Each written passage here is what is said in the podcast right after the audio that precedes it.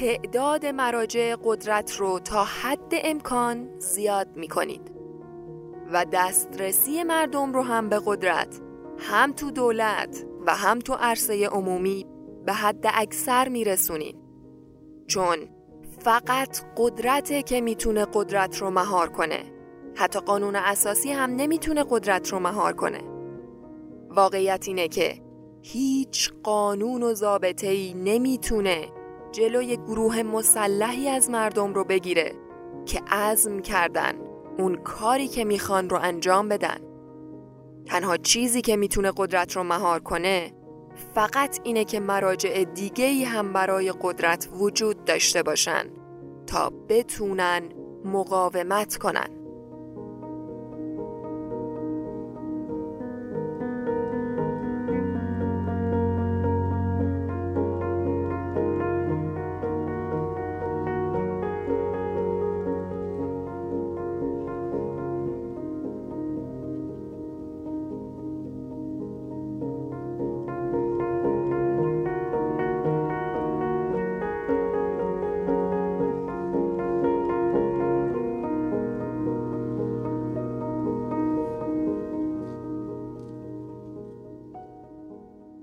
سلام به خوره های کتاب. من شیمام و شما به پادکست خوره کتاب گوش می‌کنین.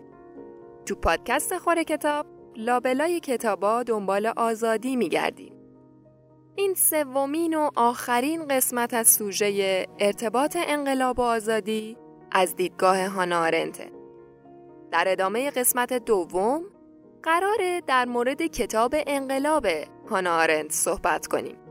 آخرین کتابی که هانارنت در زمان حیاتش منتشر کرد. به نظر خودم این سه فصل جالب ترین فصلای کتابن. هانا آرنت تو این سه فصل دنبال جواب سه تا سوال مهمه. یکی اینکه چطور میشه یه حکومت آزاد رو سر کار آورد. دوم اینکه چطور میشه بقای همچین نظامی رو تضمین کرد. و سوم اینکه مشکل نظام سیاسی آمریکای بعد از انقلابش چی بود که آزادی بعد از یه مدتی از نظر هانارنت در معرض تهدید قرار گرفت و این مشکل چه راهکاری داره و تازه یادتون نره آرنت از پنجاه سال پیش داشت می‌گفت آزادی تو آمریکا در معرض تهدیده الانو می‌دید چی می‌گفت؟ به قسمت سوم و آخر از سوژه ارتباط انقلاب و آزادی از نگاه هانارنت گوش کنید.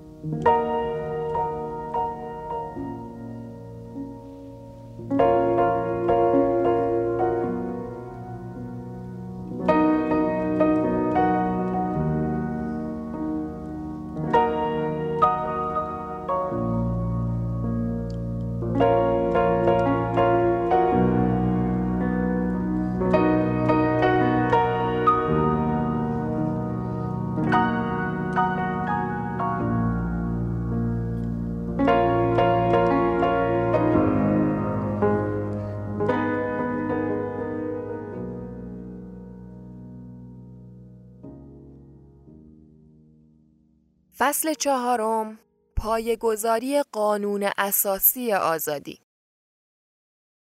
بنابراین حالا هانا آرنت می‌خواد تو این فصل درباره یه چالش مهم حرف بزنه و اون اینکه اصلا چطور باید یه حکومت آزاد رو سر کار آورد؟ چطور میشه یه جمهوری آزاد رو تأسیس کرد؟ جواب آرنت به این سال خیلی ساده و خیلی سرراسته. شما تعداد مراجع قدرت رو تا حد امکان زیاد می کنید و دسترسی مردم رو به قدرت هم تو دولت و هم تو عرصه عمومی به حد اکثر می رسونین. این اولین علتیه که به نظر هانا آرنت جامعه آمریکا رو به همچین جمهوری آزادی تبدیل کرده. می‌پرسین چه علتی؟ همین که شهروندای آمریکا بیشتر از شهروندان هر کشور دیگه قدرت دارن یا حداقل تو دورانی داشتن بنابراین بحث این موضوع رو اینطور باز کرده که چطوری میشه با تمرکز زدایی از قدرت و زیاد کردن تعداد مراجع قدرت آزادی رو مبنا قرار داد و مستقر کرد. و تو فصل پنج میاد میگه خیلی خوب این خیلی عالیه که یه قدرت جدیدی خلق کرد و نظام تازه‌ای تأسیس کرد که بشه توش آزاد بود و قدرت داشت. اما علاوه بر این لازم این حکومت موندگار هم باشه و ادامه پیدا کنه. چون دائم که نمیشه از نو مذاکره کرد و از نو واسه هر موضوعی خونه جگر خورد. پس باید نظام آزادی که روی کار میاد ثبات داشته باشه و این دستاورد آزادی پایدار بمونه. پس به اینجا می‌رسه که چطوری میشه اقتداری رو پای ریزی کرد که همچین ساختارهای قدرت و همچین نهادهایی بعد از این که بنیان گذاشته شدن در گذر زمان واسه مردم باقی بمونن. موضوع اقتدار آرنت رو می‌بره به دوران روم باستان اونجا که آدما واسه اولین بار تونستن یه اقتدار سیاسی غیر مذهبی رو پای ریزی کنن و این کار رو از طریق تأسیس مجلس سنا انجام دادن. حالا ابتکار عمل آمریکایی‌ها تو این بود که اونا کرسی های قدرت رو از مجلس گرفتن و دادنش به دیوان عالی یا همون سوپریم کورت و قانون اساسیشون. خوشانسی بزرگ آمریکایی این بود که تو مقطعی از زمان به هر دلیلی که بود قانون اساسیشون و اینا عین بت میپرستیدن. مثل کتاب مقدسشون میموند و مشروعیتش اینطوری حفظ می‌شد. حالا باز در این باره هم صحبت می‌کنیم توی فصل پنج. اما این فصل با موضوعی درباره قدرت شروع میشه. استدلالی که هانا آرنت اینجا مطرح می‌کنه اینه. قدرت از طریق اقدام مشترک با دیگران و همکاری نمود پیدا می‌کنه. وقتی مردم از اقشار مختلف هر کدوم با دیدگاه ها و سوابق مختلف جمع میشن و قانون اساسی رو تصویب می‌کنن که بر رفتار جمعیشون نظارت کنه این اقدام مشترک یه جور اعمال قدرته و آرنت میگه این همون رفتاریه که آمریکایی‌ها تو تمام ایالتهاشون واسه ایجاد یه قانون اساسی تو اون برهه تاریخی از خودشون نشون دادن. بنابراین اتفاقی که افتاد این بود که تو زمان انقلاب آمریکا هر سیزده ایالت مستعمر نشین آمریکا بلافاصله همه چیز رو رها کردن و رفتن به این سمت که قانون اساسی خودشون رو بنویسن. این اراده جمعی واسه آرنت عمیقا معنادار بود. ایده ای که این باور رو میرسونه که اونا فکر می‌کردن خودشون قدرت پایگذاری قانون اساسی واسه خودشونو دارن. این اقدام به نوشتن قانون اساسی و تصویبش معنای زیادی واسه آرنت داشت. بنابراین منظور آرنت از خلق یک مرجع کاملا جدید از اقتدار دقیقا از همین اعمال قدرت آمریکایی‌ها واسه تأسیس یک کشور جدید برگرفته شده. ضمنا درباره این موضوع هم توضیح میده که آمریکایی‌ها نه فقط یک مرجع بلکه مراجع مختلفی واسه اقتدار در نظر گرفتن. از این جهت شاید بشه گفت تو بلند مدت بزرگترین ابتکار عمل آمریکا تو عرصه سیاستش این بود که تو بدنه نظامش چیزی در مفهوم حاکمیت مطلق رو لغو کرد. چون در رابطه با امور انسانی وقتی داریم حرف می‌زنیم حاکمیت یک دست و مطلق معنیش با استبداد یکیه. منتها به نظامی در قالب کنفدراسیون یا اتحادیه توری از دیدگاه هانارنت اینه که مرزبندی قدرت بین قدرت های محلی و قدرت ملی دقیقا معلوم نبود. شرایط آمریکا تو زمان اعلام استقلالش از انگلیس اینطوری بود که تو اون زمان آمریکا تشکیل شده بود از 13 تا ناحیه بزرگ یا ایالت مستعمره نشین که اینا هر کدوم دولت های محلی داشتن. اما هیچ قدرت دیگه ای نبود که به لحاظ ارزشی قدرتش با قدرت این دولت های محلی برابری کنه تا به عبارتی بتونه قدرت اینا رو تعدیل کنه و یه تعادلی به لحاظ قدرت به وجود بیاره. نکته زیرکانه و هوشمندانه عمل کرده آمریکایی‌ها از نظر هانارنت اینجاست که اونا نرفتن پی قانون اساسی با این هدف که قدرت دولت‌های محلی رو محدود و کم کنن.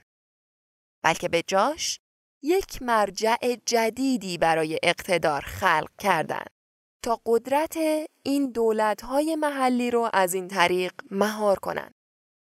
بنابراین آرنت نوشت هدف قانون اساسی آمریکا محدود کردن قدرت نبود بلکه به دنبال خلق تعداد بیشتری از مراجع اقتدار بود که بتونه به درستی قدرتمند باشه به اندازه‌ای که بتونه قدرت جمهوری ایالتها رو تعدیل کنه.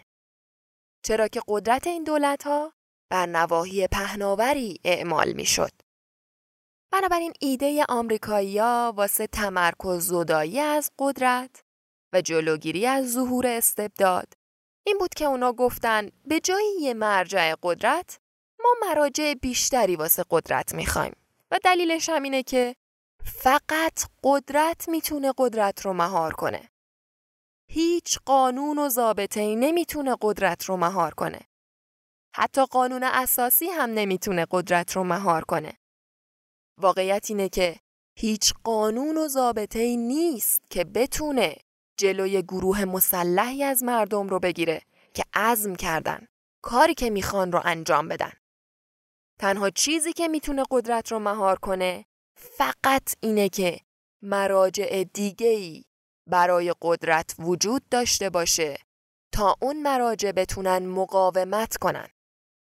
بنابراین تنها راه ایجاد یک جمهوری واقعی که از قدرت یک پارچه حکومت که خودش میگه نوعی از استبداده در امان بمونه از طریق فدرالیسم امکان پذیره. نظام فدرالی که به قول هانا آرنت تنها راهکار زمانت تشکیل نظامی بر اساس دولت ملته که در مقابل تهدید تک صدایی و تمرکز قدرت در معرض فروپاشی قرار نگیره و نظامی که یک دست و استبدادی نشه. فریدریک هایک اقتصاددان اتریشی و برنده جایزه نوبل اقتصاد کسی که کتاب راه بردگی رو نوشت هم تو فصل آخر کتابش کلا درباره نظام فدرال به عنوان راهکار استقرار آزادی نوشته و اگه سوژه آزادی چطور از دست میره رو گوش کرده باشین خلاصه ای از این کتاب و توضیحات هایک رو در مورد نظام فدرال توضیح دادیم. بنابراین نظام سیاسی مناسب برای مستقر شدن آزادی هم از نظر آرنت و هم از نظر هایک یک نظام فدراله. به خاطر همین هم هست که آرنت میگه بعد از انقلاب آمریکا تجربه جدید و مفهوم تازه از قدرت خلق شد. بنابراین مهمترین بینشی که آرنت سعی می‌کنه تو این کتاب به خواننده بده اینه که آمریکایی‌ها اهمیت قدرت‌های محلی و نهادها رو درک کردن و به جای اینکه واسه کنترل قدرتشون سعی کنن محدود و تضیفشون کنن مراجع مختلفی برای اقتدار ایجاد کردن. چون باور داشتن که فقط قدرته که می‌تونه قدرت رو مهار کنه. نه قانون و نه هیچ چیز دیگه ای نمی‌تونه قدرت رو مهار کنه. همه این کارام به معنای استقرار و بنیانگذاری آزادی بود. تا آزادی تضمین شه و تا آزادی مورد نیاز مردم واسه حرف زدن و اقدام کردن به کارایی که مهمه فراهم شه. همچین آزادی نیاز به قدرت داره تا مردم بتونن با هم اقدامی مشترک انجام بدن. و ضمنا آزادی به اینم نیاز داره که هیچ قدرتی بالاتر از بقیه قدرت ها وجود نداشته باشه.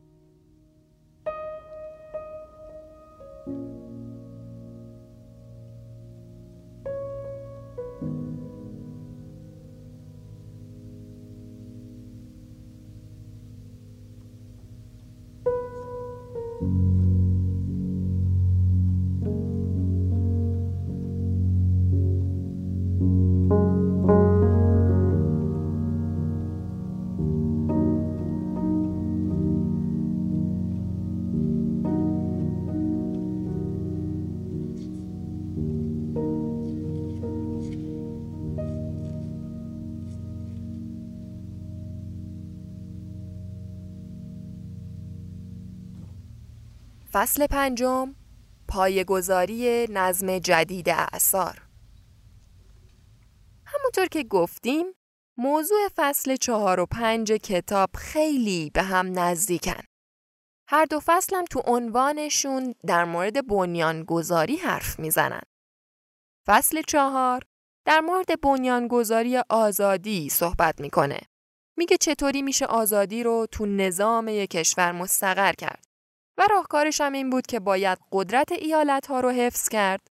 چون این قدرت قدرت از پایین به بالاست و مربوط به قدرت نهادها و دولتهای محلیه و بعد به جای محدود کردن قدرت این نهادها و دولتهای محلی راهکار آمریکایی این بود که مراجع دیگه ای واسه قدرت ایجاد کنن تا بتونن قدرت این دولتهای محلی رو تعدیل کنن.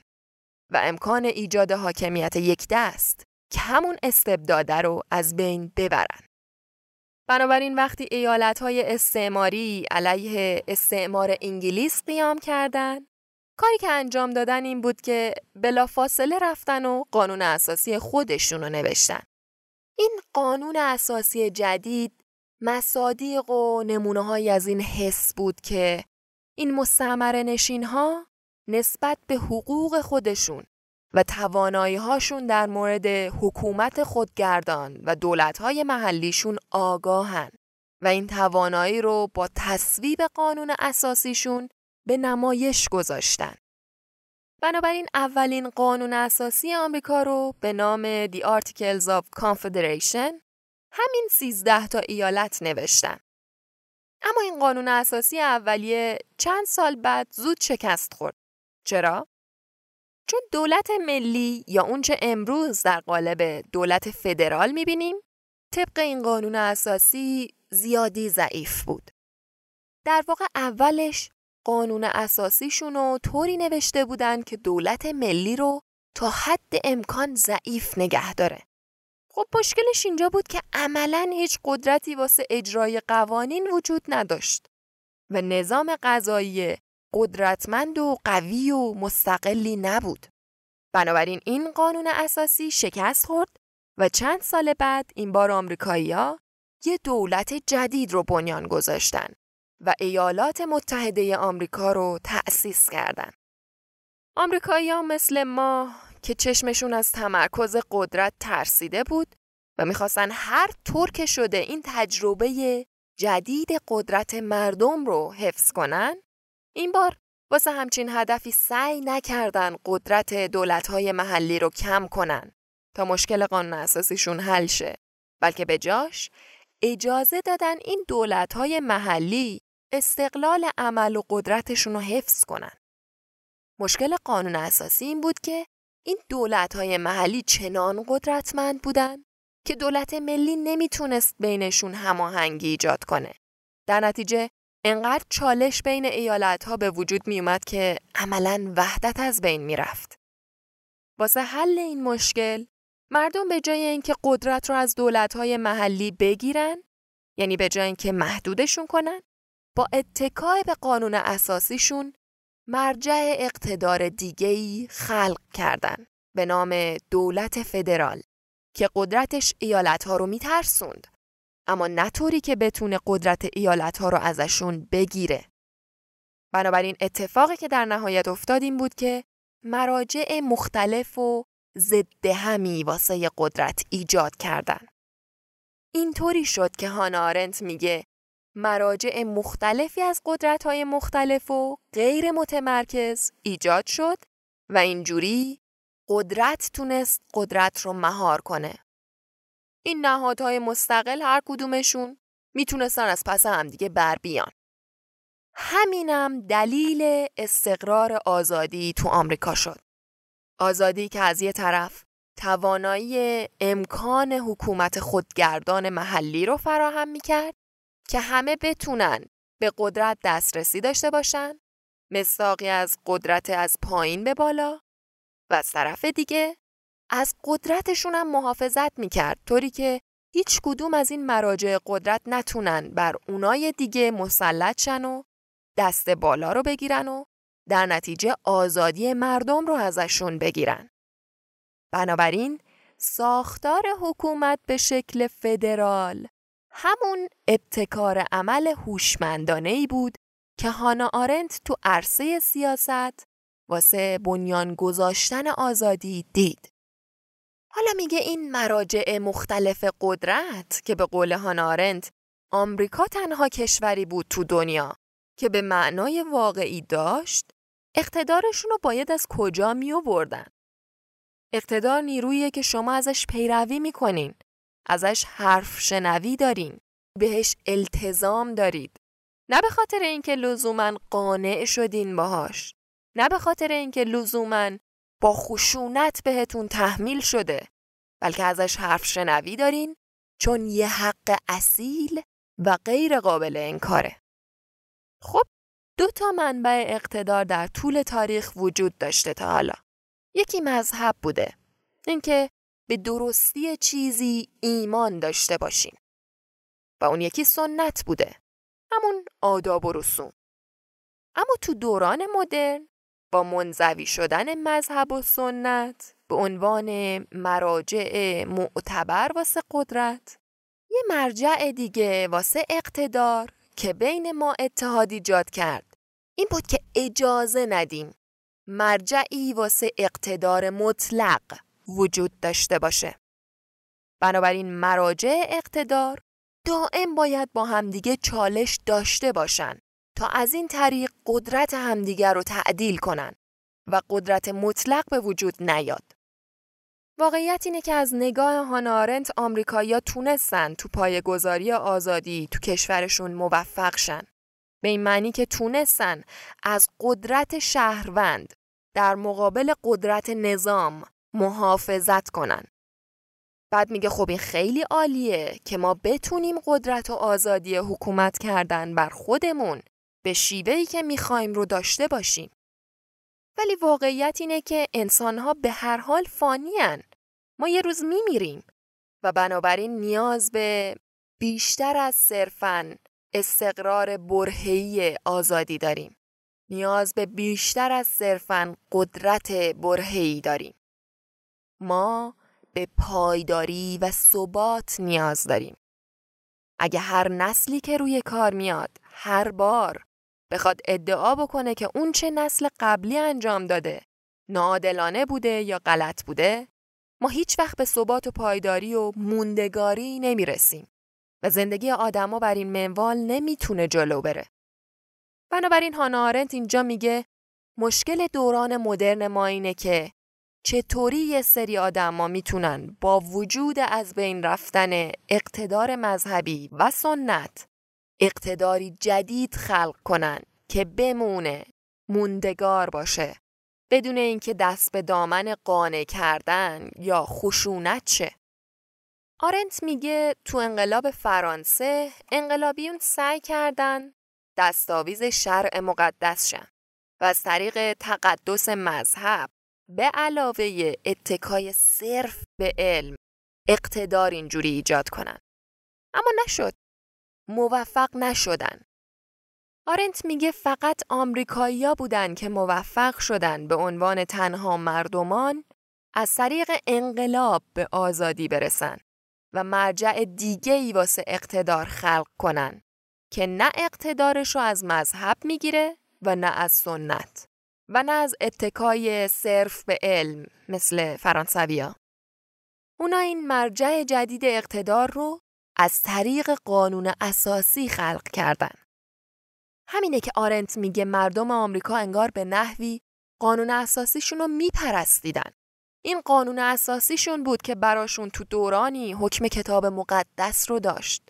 این قانون اساسی بود که تا وقتی الزام آور بود و تا وقتی پرستیده می‌شد قدرت میآفرید و به ایالات متحده آمریکا دوام و ثبات می‌داد. اینکه چطوری همچین اتفاقی افتاد و چرا اتفاق افتاد خب بخشش برامون نامشخصه ولی بخشیشم مربوط به زیرکی و هوشمندیه. هوشمندیش از نظر هانا آرنت به خاطر اینه که بنیانگذارای آمریکا یه بار دیگه نخواستن به آموزه های روسو رو کنن. نخواستن به مذهب و شریعت رو کنن. بلکه نگاهشون رو برگردوندن به سمت روم باستان و دیدن رومی ها اصل اساسی حکومتشون مجلس سنا و مردم روم بود. چیزی که به اختصار بهش میگن SPQR مخفف مجلس سنا و مردم روم. تفسیر ما از حکومت روم امروز اینه که قدرت از مردم نشأت می گرفته. مردم قدرت قانونگذاری داشتن و مجلس سنا قدرت وتو کردنشو داشت می‌تونست رد کنه. مجلس سنای روم از نخبه ها و اشراف اون زمان تشکیل می‌شد. نتیجه این بود که مجلس سنای روم می‌تونست ثبات و پایداری ایجاد کنه تا جامعه دستخوش تغییرات ناگهانی که مردم ممکن بود به نام عدالت گاه و بیگاه به وجود بیارن نشه. حالا هانا آرنت میگه هوشمندی آمریکایی‌ها تو این بود که اونا صندلی قدرت رو از مجلس نمایندگان سنا تغییر دادن شیفت کردن به دیوان عالی یا همون سوپریم کورت. حالا دیوان عالی که قدرتی نداشته قدرتی پیدا کرد و وظیفش این بود که قانون اساسی رو تفسیر کنه. اما نه با توجه به انگیزه ها و منافع قدرت. نه به نام منفعت طلبی بلکه با توجه به روح قانون اساسی تو اون زمان و شرایطی که نوشته شده بود و با توجه به دلیلی که اون قانون به خاطرش نوشته شده بود. دیوان عالی آمریکا یک مرجع مستقل اقتداره و اینطوری با توجه به روح قانون و با نگاه به شرایط فعلی قانون اساسی رو تفسیر می‌کنه.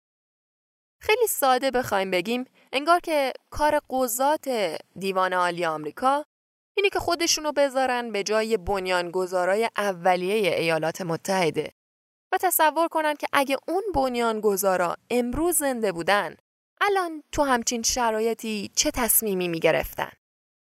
اینجوری به نحوی به اون هدف اولیه از نوشتن قانون دوام و همینطور تقدس میدن و مردم رو مستقل از هر منفعت طلبی با روح قانون متحد می‌کنن.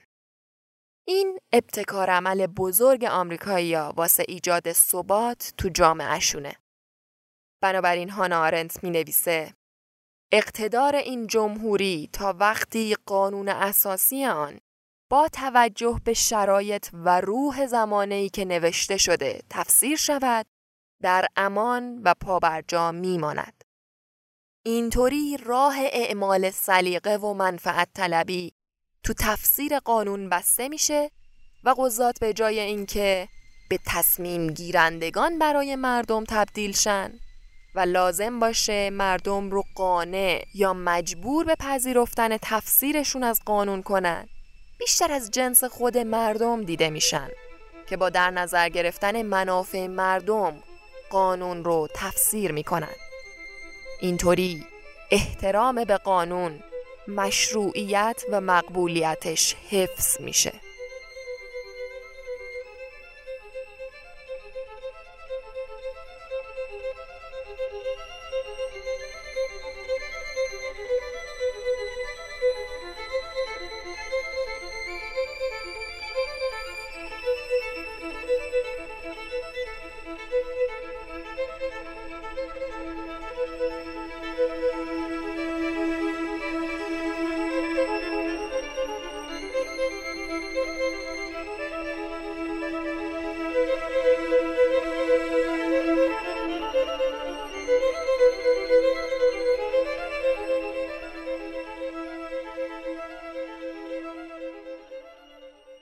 فصل ششم و آخر سنت انقلابی و گنج گم شده یان.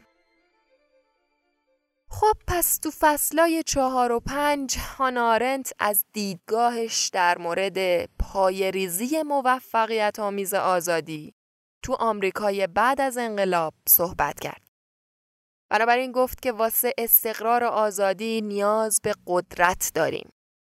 واسه قدرت پیدا کردن باید مرجعی واسه اقتدار تأسیس کرد. از این گفتیم که ایجاد اقتدار تو دوران مدرن بعد از انزوای مذهب و سنت و شکست خوردن تکیه صرف به مبانی علمی کار سختیه.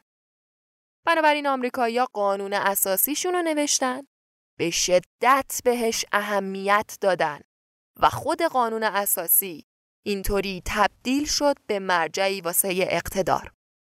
همینطور دیوان عالی مستقلی تشکیل دادن که تفسیر دیوان عالی از قانون اساسی هم شد مرجع دیگه ای واسه اقتدار. اونچه به نظر میاد اینه که تا همون حدودای زمانی تاریخ آمریکا تاریخ مثبت و سازنده ای بود. همونطور که قبلا هم گفتیم هانارنت میگه بردهداری گناه نخستین آمریکایی‌ها بود و بنیانگذارای آمریکا بی اهمیت بودن نسبت بهش.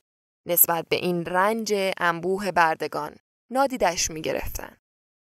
یه دیدگاه می‌تونه این باشه که اون چه تو فصلای چهار و پنج گفته شد صرفا یه نظر بیش از حد خوشبینانه است و حالا تو این فصل آخر کتاب آرنت نظر بدبینانه ای رو مطرح می‌کنه و از نگرانی های مربوط به تداوم آزادی تو جامعه امروز آمریکا میگه. هانا آرنت فکر می‌کنه که انقلاب ایالات متحده آمریکا برای استقرار آزادی امروز شکست خورده. و حالا خیلی مختصر می‌خوایم توضیح بدیم که دلیل همچین ادعایی چی بوده و راهکارش چیه. خب آرنت از دیوان عالی یا سوپریم کورت صحبت کرد. حالا میاد در مورد مجلس سنای آمریکا حرف می‌زنه. مجلس سنا یه نهاد مقتدره که مردم می‌تونن توش نظراتشون رو ابراز کنن. از نظر آرنت و بنیانگذارای آمریکا سنا هم مثل دیوان عالی یه نهاد محافظه کاره که یه جورایی ثبات ایجاد می‌کنه نه تحول و تغییر. جاییه که نظرات و دیدگاه های مختلف از نقاط مختلف کشور مطرح میشه و هیچ دیدگاهی نمی‌تونه باقی دیدگاه ها رو مرعوب کنه یا تحت تاثیر ابهت خودش قرار بده.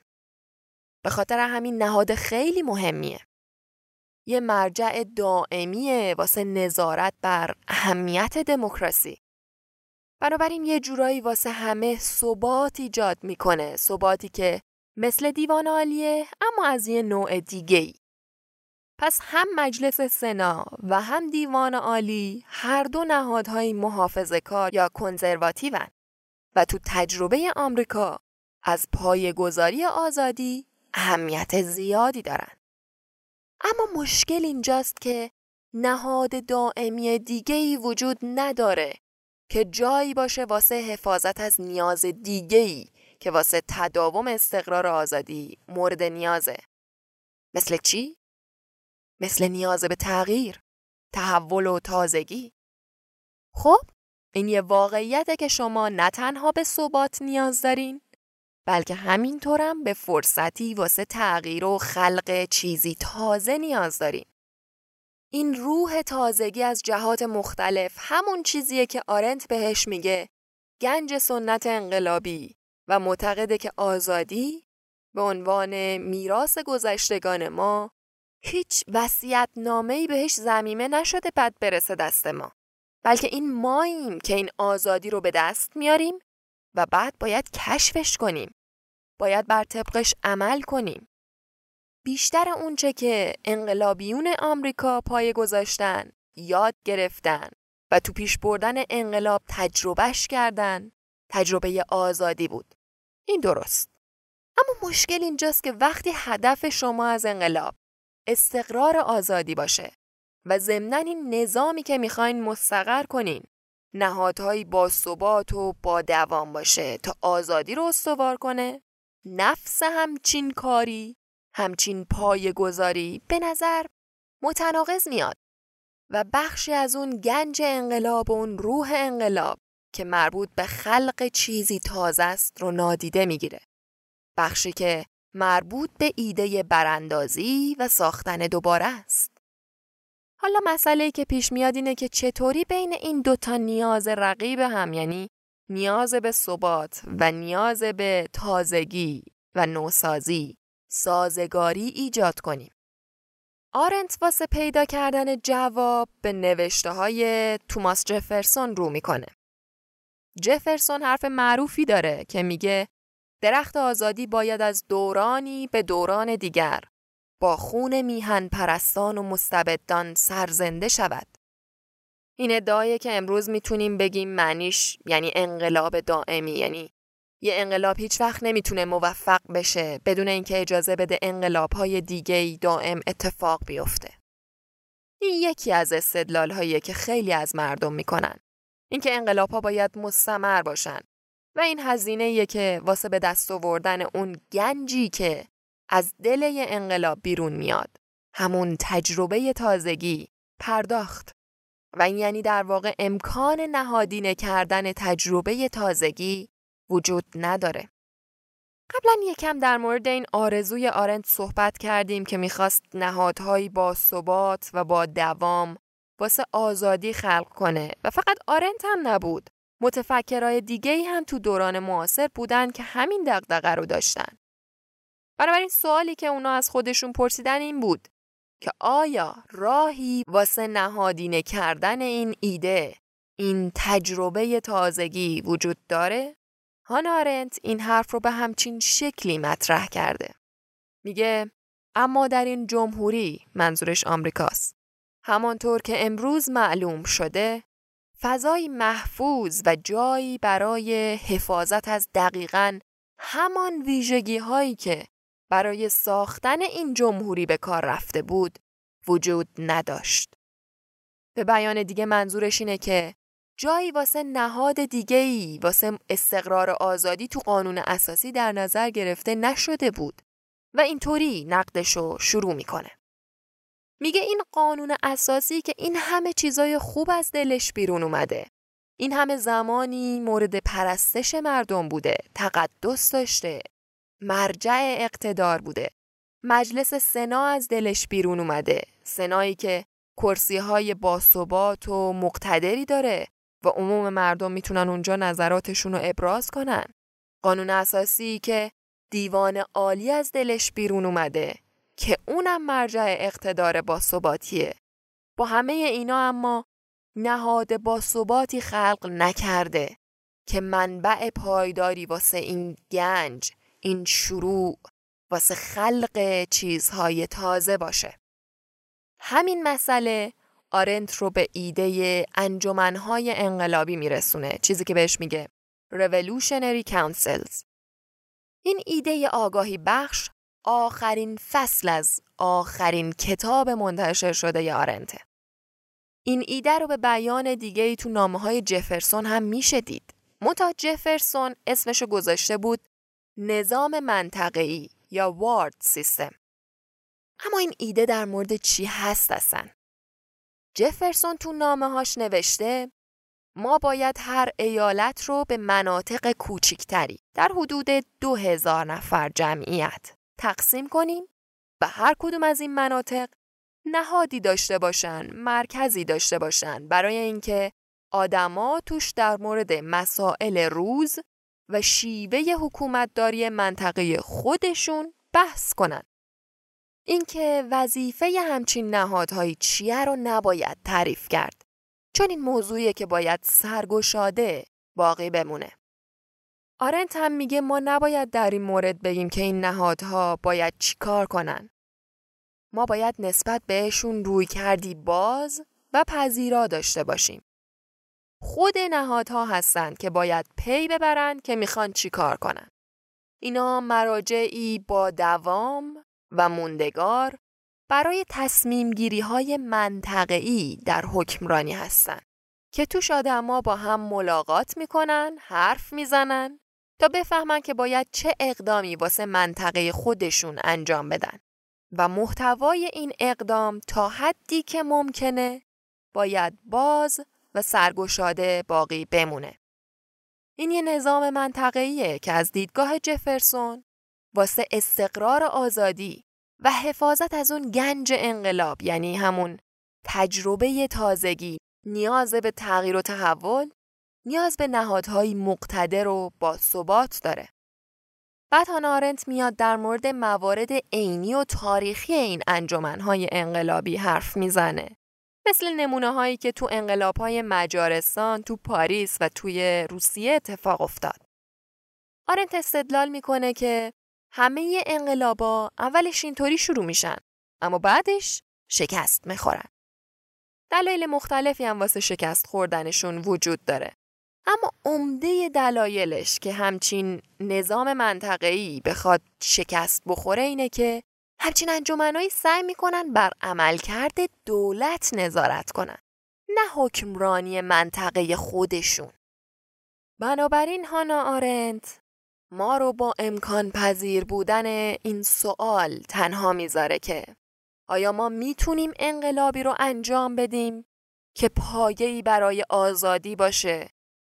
و می‌تونیم انجمنها یا به قول جفرسون نهادهای منطقه‌ای با دوومی تأسیس کنیم که امکان ادامه حیات آزادی رو فراهم کنه؟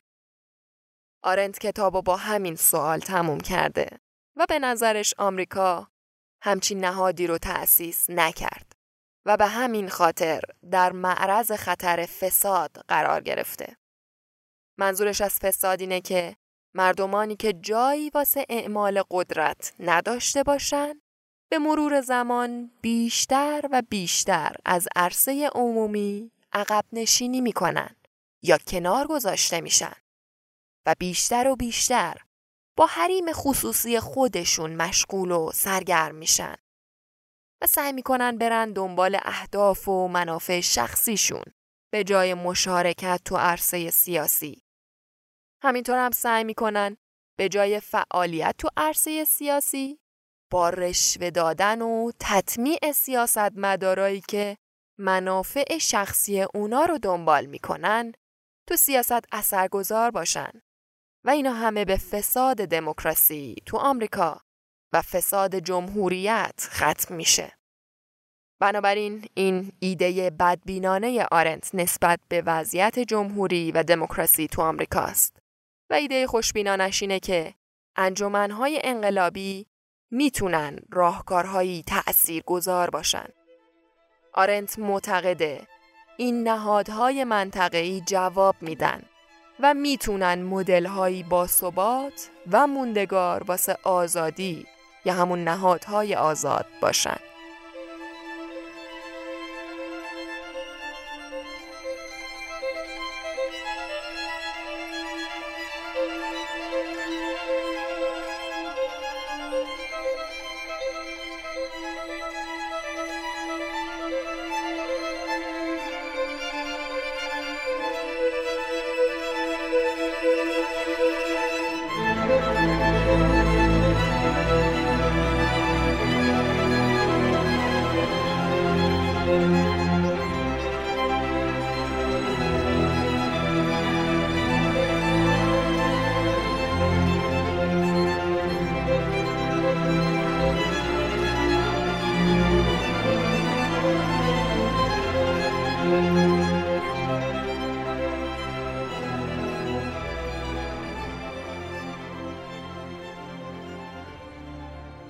که شنیدین قسمت سوم از سوژه ارتباط انقلاب و آزادی از نگاه هانارنت بود. پادکست خور کتاب رو من شیما به همراه همسرم حاطف می سازیم. برای این سه قسمت منابع مختلفی داشتیم که تو توضیحات هر قسمت نوشتیم. خیلی خلاصه بنا به نظر هانا آرنت واسه تداوم دستاورد آزادی بعد از هر انقلابی هم نیاز به نهادهای مقتدر و باثباته که از ثبات دفاع کنن یا به بیان دیگه محافظه کار باشن و هم نیاز به نهادهای منطقه‌ای با دامن فعالیت‌های منطقه‌ایه که از تغییر و تحول دفاع کنن تا اون تجربه تازگی که گنج انقلابه حفظ شه. هانارنت به رغم همه مشکلاتی که تو زندگیش داشت مثل خیلی از فیلسوفا دچار شکاف عمیق بین باور و عملش نبود. چون فلسفهش رو زندگی می کرد.